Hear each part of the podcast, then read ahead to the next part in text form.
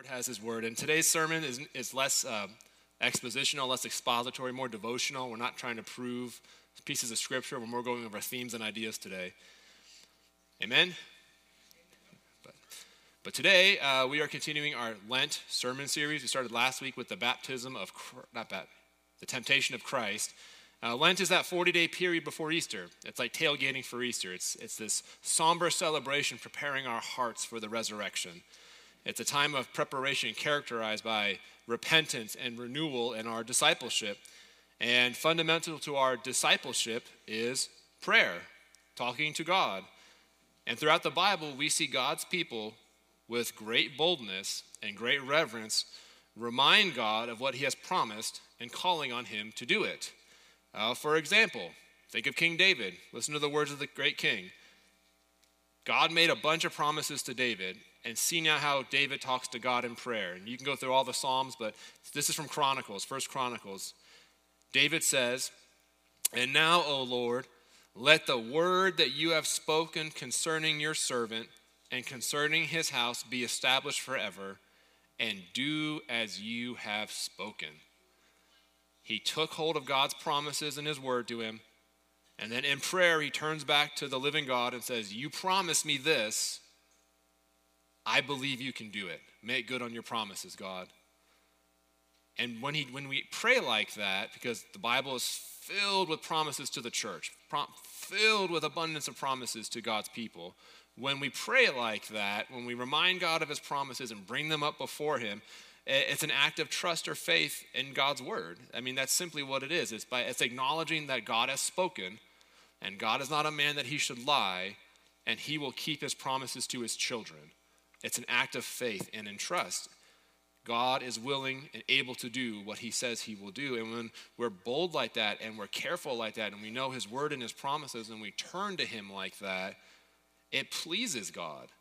Because without faith, without trust like that in the word of God and his promises, without trust like that, the scripture tells us in Hebrews it's impossible to please God.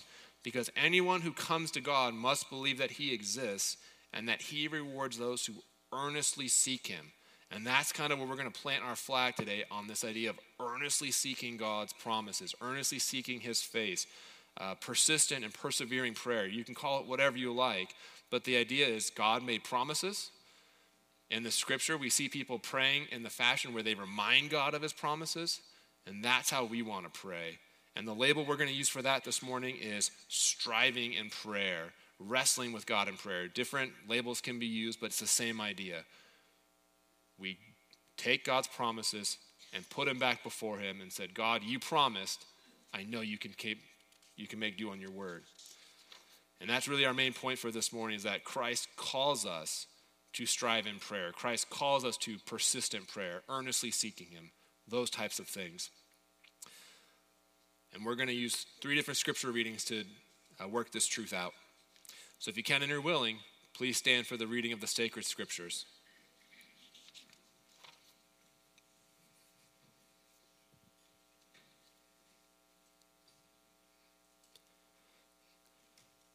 Hear now the words of the living and true God. Genesis 32, 22 to 32. It's the story of Jacob. Says, The same night Jacob arose and took his two wives his two female servants, and his eleven children, and crossed the ford of the Jabbok.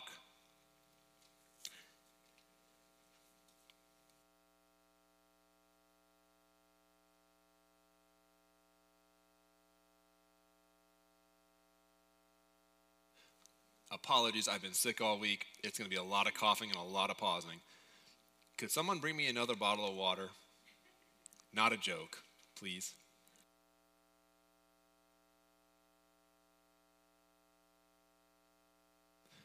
I got sick on the last day of travel and it's still in me. Thank you, Tony. Ooh. And cough drops. You are a saint. And Vicks all together. Let's focus on the cough drops. Walk in pharmacy. God bless you, wife. And a couple weeks ago, we just had the same problem, so I'm going to tuck them in my mouth already. I'm going to read a little quieter because I already can't breathe.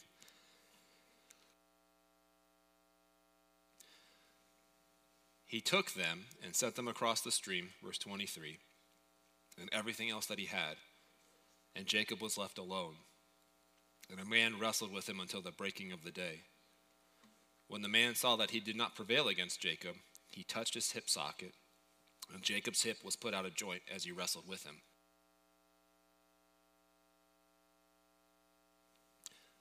Then he said, the man wrestling with Jacob, Let me go, for the day is broken. But Jacob said, I will not let you go unless you bless me. And he said to him, What is your name? And he replied, Jacob. Then the man said, Your name shall no longer be called Jacob, but Israel, for you have striven with God and with men, and you have prevailed. And then Jacob asked him, Please tell me your name. But he said, Why is it that you ask my name? And there he blessed him. So Jacob called the name of the place Peniel, saying, For I have seen God face to face, and yet my life has been preserved or delivered. The sun rose upon him as he passed Penuel, limping because of his hip. Therefore, to this day, the people of Israel do not eat the sinew of the thigh that is on the hip socket, because he touched the socket of Jacob's hip on the sinew of the thigh. Second lesson reading Romans 5 1 through 5. The Apostle Paul. He says, Therefore, he's making a conclusion to an argument. Since we have been justified by faith, we have peace with God through our Lord Jesus Christ.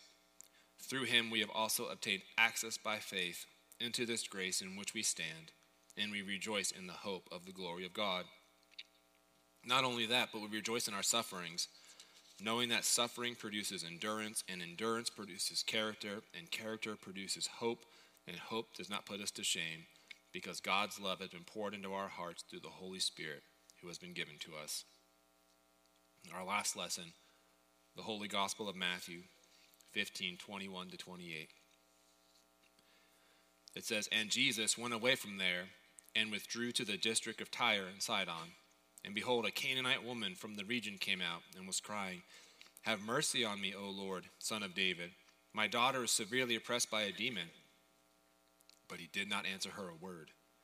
And his disciples came and begged him, saying, Send her away, for she is crying out after us. And Jesus answered, I was sent only to the lost sheep of the house of Israel. But she came and knelt before him, saying, Lord, help me. And he answered, It is not right to take the children's bread and throw it to the dogs. And she said, Yes, Lord, yet even the dogs eat the crumbs that fall from their master's table. And then Jesus answered, her, O woman, great is your faith. Be it done for you as you desired. And her daughter was healed instantly. Thanks be to God for his word. Marshall Medill, would you pray for us? Our gracious Heavenly Father, we just thank you that we are able to be in your house here this morning with our brothers and sisters in Christ. And we lift Brother Adam up to you right now. And we thank you for his willingness to serve you in spite of not feeling very well this morning physically. His spirit is obviously willing. And we just pray that you soothe his throat and calm his cough right now so he can share the message that you have poured into his heart. Open our hearts to receive the message that you have for us here this morning. We lift this up to you in Jesus' name. Amen. Amen. You may be seated. Thank you for your patience as I cough. But uh, as we said, church, our main point today is that Christ calls us to strive in prayer, to seek Him earnestly, to hold Him to His words, different ways to describe it, but it's the same idea. God made promises, and in prayer we turn to Him and remind Him of them. For to strive means to make great effort to obtain or struggle or fight vigorously. It's going to be a long Sunday morning. And in our two scripture readings, we saw that this is really illustrated well. We're using our sermon or our sermon text as illustrations more today than teaching points. But we saw in our Old Testament reading uh, the patriarch Jacob literally wrestling with God. And then we met a Gentile woman who would not be hindered from entreating Jesus to heal her daughter despite his offensive rejection of her. It's fascinating stories. But both of these are perfect illustrations for what we're talking about today of striving in prayer, wrestling in prayer, holding on to God's word, and not letting go because Jesus is the word of God. And this is the heart of what we're talking about. Not letting go of God's promises, not letting Jesus go. He says he can do things, he will do things, just like we read in our offering and communion today. And we hold God to his word because he made promises to his people. It's not that we I want to clarify what we're not talking about. We're not demanding God do anything. You know, you can't twist God's arm. You can't make, you're immortal. You can't make the living God do anything. You can't. Nor do we believe here at Grace Community Church, though I don't mean to sound offensive. I wrote hocus pocus. I said the word of faith, hocus pocus. If you belong to a word of faith church, forgive me. But we don't espouse that here. You know, we don't just claim that, that faith, my faith can do anything. Like, as long as I believe hard enough, it's going to happen. Like, we don't, we don't espouse that either. That's, that's controlling God some way. And nor are we talking about self empowerment or prosperity gospel nonsense. None of that. We are talking about pursuing God's promises in the scriptures and reminding God of them. Wrestling with God, so to speak. That's going to be kind of our, our illustration is like striving in prayer, wrestling in prayer. God made promises, we're not letting them go. That's what we're talking about today. And the first thing we should know about striving with Christ in prayer, or this persevering in prayer, this idea of laboring in our prayers, is that many of the times when we enter these deep seasons of prayer, it's providential. It's providential. And what I mean is this we don't always have these deep strivings in prayer. You know what I'm talking about? Like most of the times, our life is pretty normal. We just give thanks to God for the regular things, like day to day carries on. But there are times in our lives to grow us in faith, to grow us in trust in the Word. God will providentially move our lives into helpless positions. And if you've been in one of those helpless positions, you know what I'm talking about. What it's like to feel like you control nothing in your life. I wrote, God is the initiator of these deep striving matches, if you will. So consider our Old Testament reading. We're not really elaborating on Jacob's life. I'd encourage you to read Jacob's story. We're only catching a snapshot here. But think about this God promised Jacob many things. Oh. God promised Jacob. Thanks. God promised. Ooh, you can hear that clicking in my mouth. Forgive me.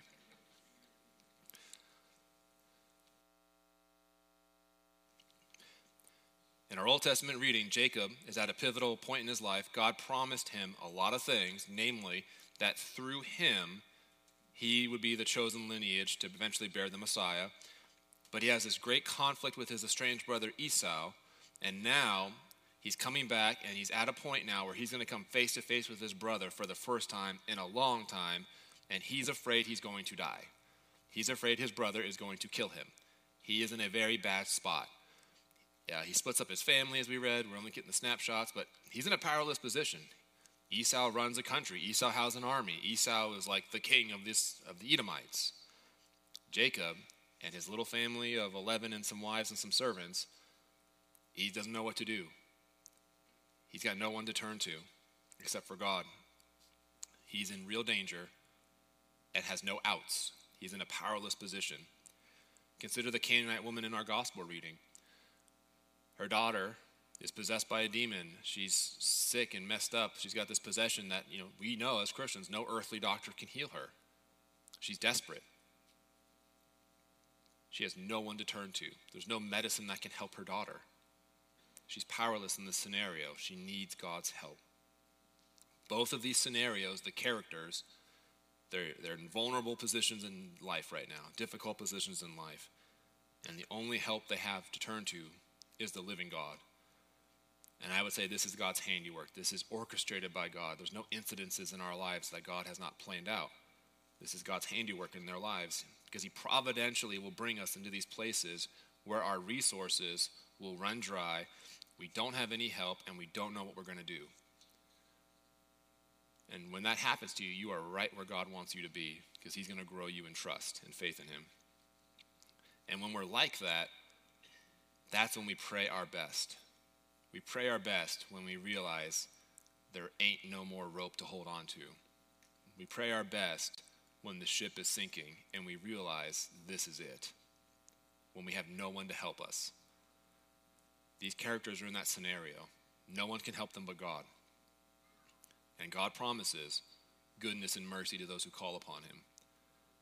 And that's where these characters are at. And in both stories, as we'll see, or as we read, Jesus comes to their to those people in their hour of need. You know, in Jacob's case, it says it goes from one moment he sends his family away, and it says he's alone. And the next sentence, this this guy just appears. It's, it's one of those random stories that fits a bigger motif in Jacob's life of God's presence. It's one of those turning points in Jacob's life. You could spend a lot of time on this wrestling story with God.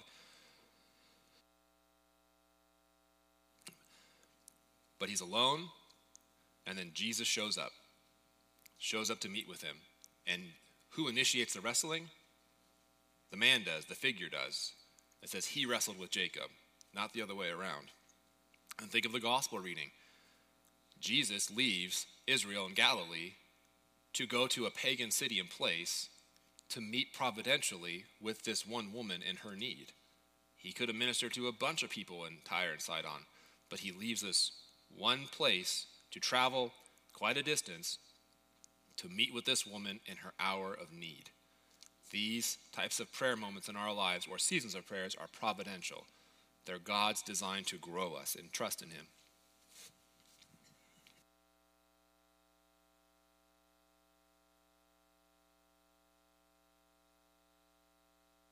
And in both stories, both characters, they enter into a both characters they enter into this uh, metaphorical wrestling match. Well, Jacob, it's not metaphorical, but remember, talking to Jesus, encroaching upon Jesus, coming to him is prayer. And so we see, as an illustration, Jacob now entering this prayer wrestle, so to speak, and this woman actually coming to the Christ and saying, I need help.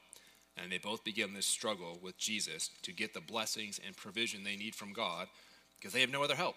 No one can help them. And this leads us to our second point. Striving in prayer, wrestling with Jesus, whatever illustration you want to use to talk about persevering in prayer, it brings real blessings to people that do not give up. Striving in prayer brings real blessings. Because, church, when we hold God to his word, as we read David did, as this woman asking for help did, as Jacob did when he says, I will not let you go unless you bless me, God fulfills his promises. He keeps his word to you and to me. And these stories are just illustrations to teach that truth. In Jacob's case, like we said, he was promised great things. If he was to die, that means that God was a liar and hadn't actually chosen him to use his family to produce Israel, to bring the Messiah, those types of things. Remember, think of all the times Abraham got into trouble and God spared Abraham and all the other patriarchs. Happens all the time. Or even King David. He was being hunted by Saul. All the times he was going to get killed by Saul, who delivered David from death to keep his promises? The Lord did. God keeps his promises to us. And David's life is also a great illustration. Powerless all the time, being hunted by the king and his army, and yet God spared him. And again, this woman, powerless. Who can heal demonic possession other than the Lord? And yet Jesus shows up.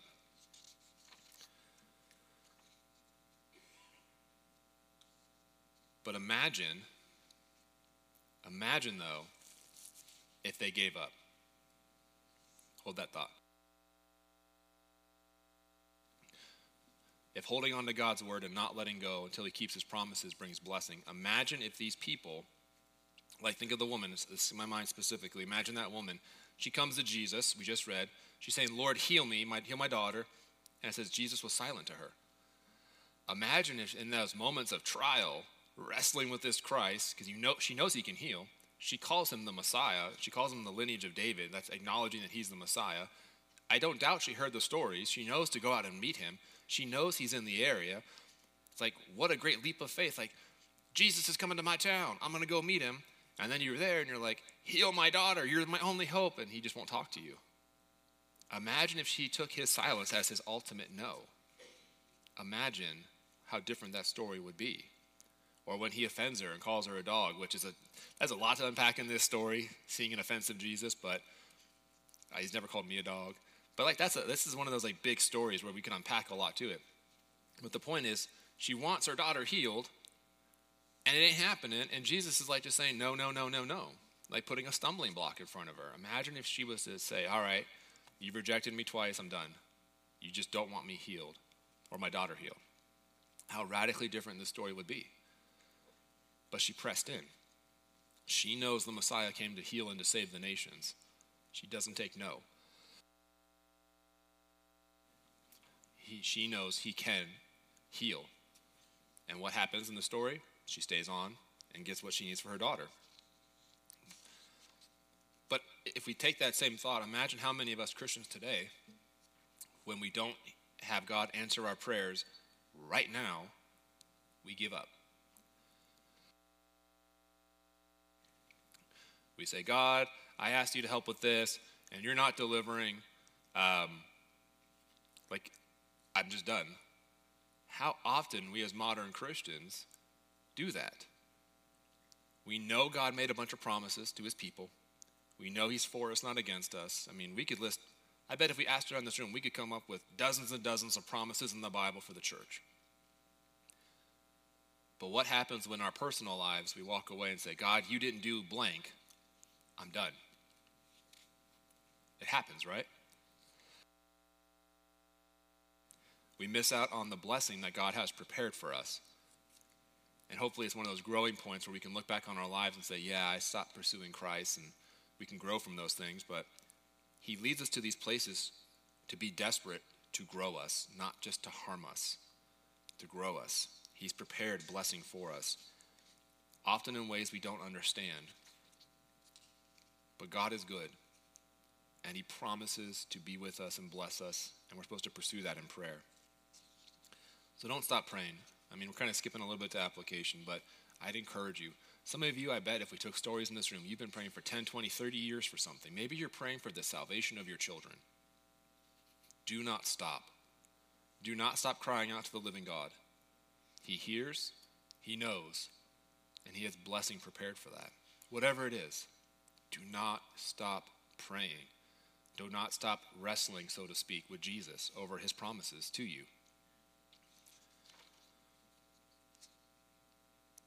But I would even say, though, this is probably more for those who aren't Christian, kind of skipping ahead to our third point, is that when we actually wrestle with God in prayer and get the blessings we need, we really get the greatest blessing we could ever need, and that's harmony with God. Wrestling with Jesus, fundamentally, this persistent prayer with Christ, is what actually brings someone into harmony with God. And what I mean is this think about your own conversion and just how the conversion works when we come to the knowledge of the gospel. The gospel tells us who we really are, correct? You're a, you're a wretched sinner. You've offended a holy God. You violate his precepts and commands willfully and joyfully, regularly, and you enjoy it. You enjoy your sin.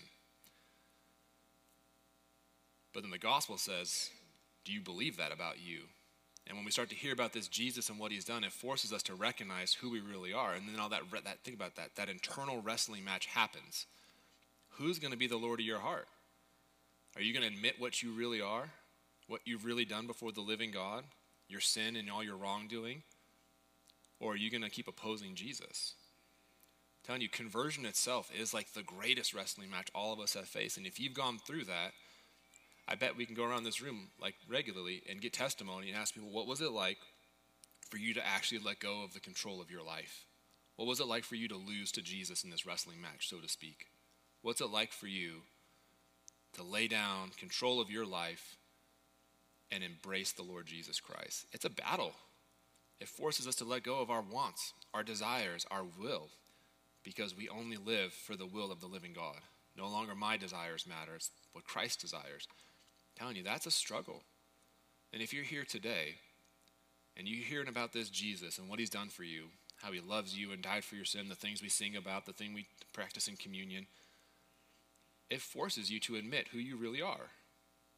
It forces you to admit what you need. And that takes some humility. And that's probably the greatest wrestling match ever with Jesus.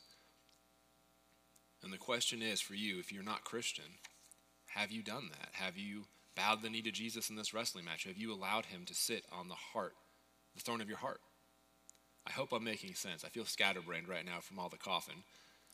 But wrestling with Jesus is glorious because it brings us to conversion and it's how God blesses us.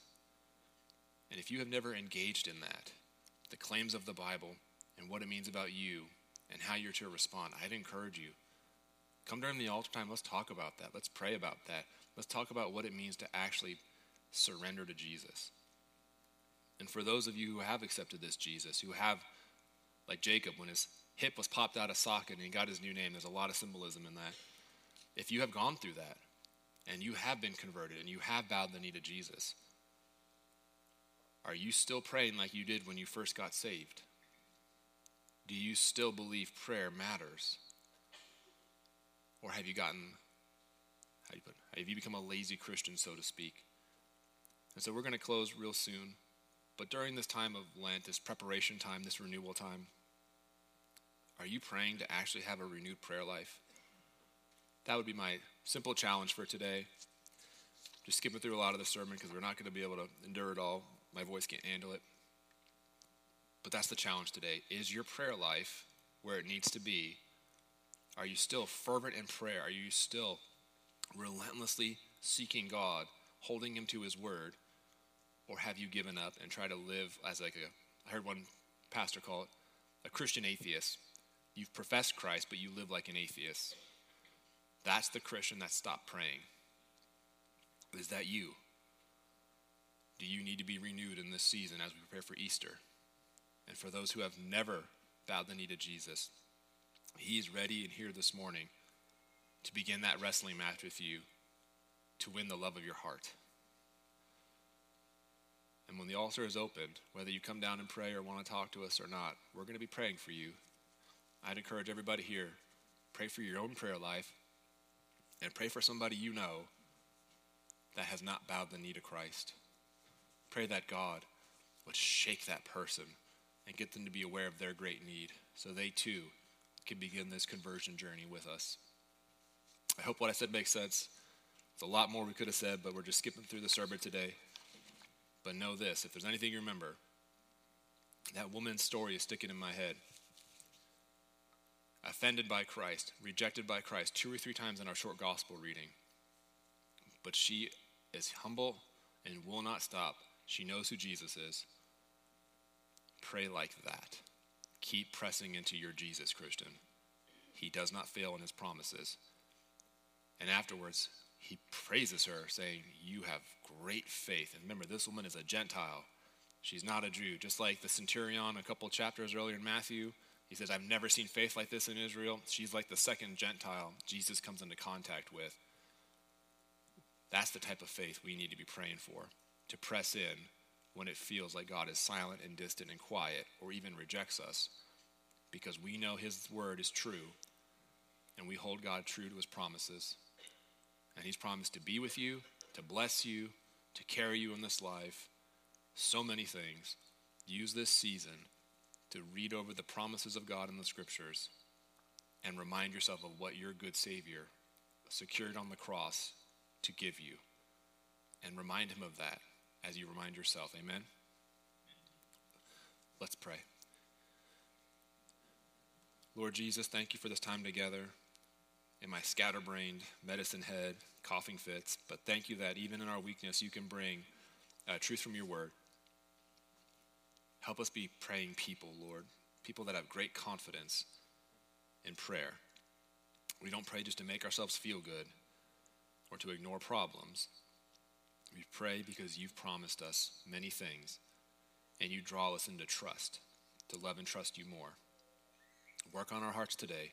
And if there's anybody that does not know you here, Lord, I pray that you would open up their hearts and minds to understand who this Jesus is, how he died on the cross for their sins, their rebellion and their offenses against God, to save them from sin, death, and the devil, to give them eternal life, to make them the men and women he's called them to be, to live forever with him and with his church. Do great things this morning for your name's sake, Jesus. And the people of God said,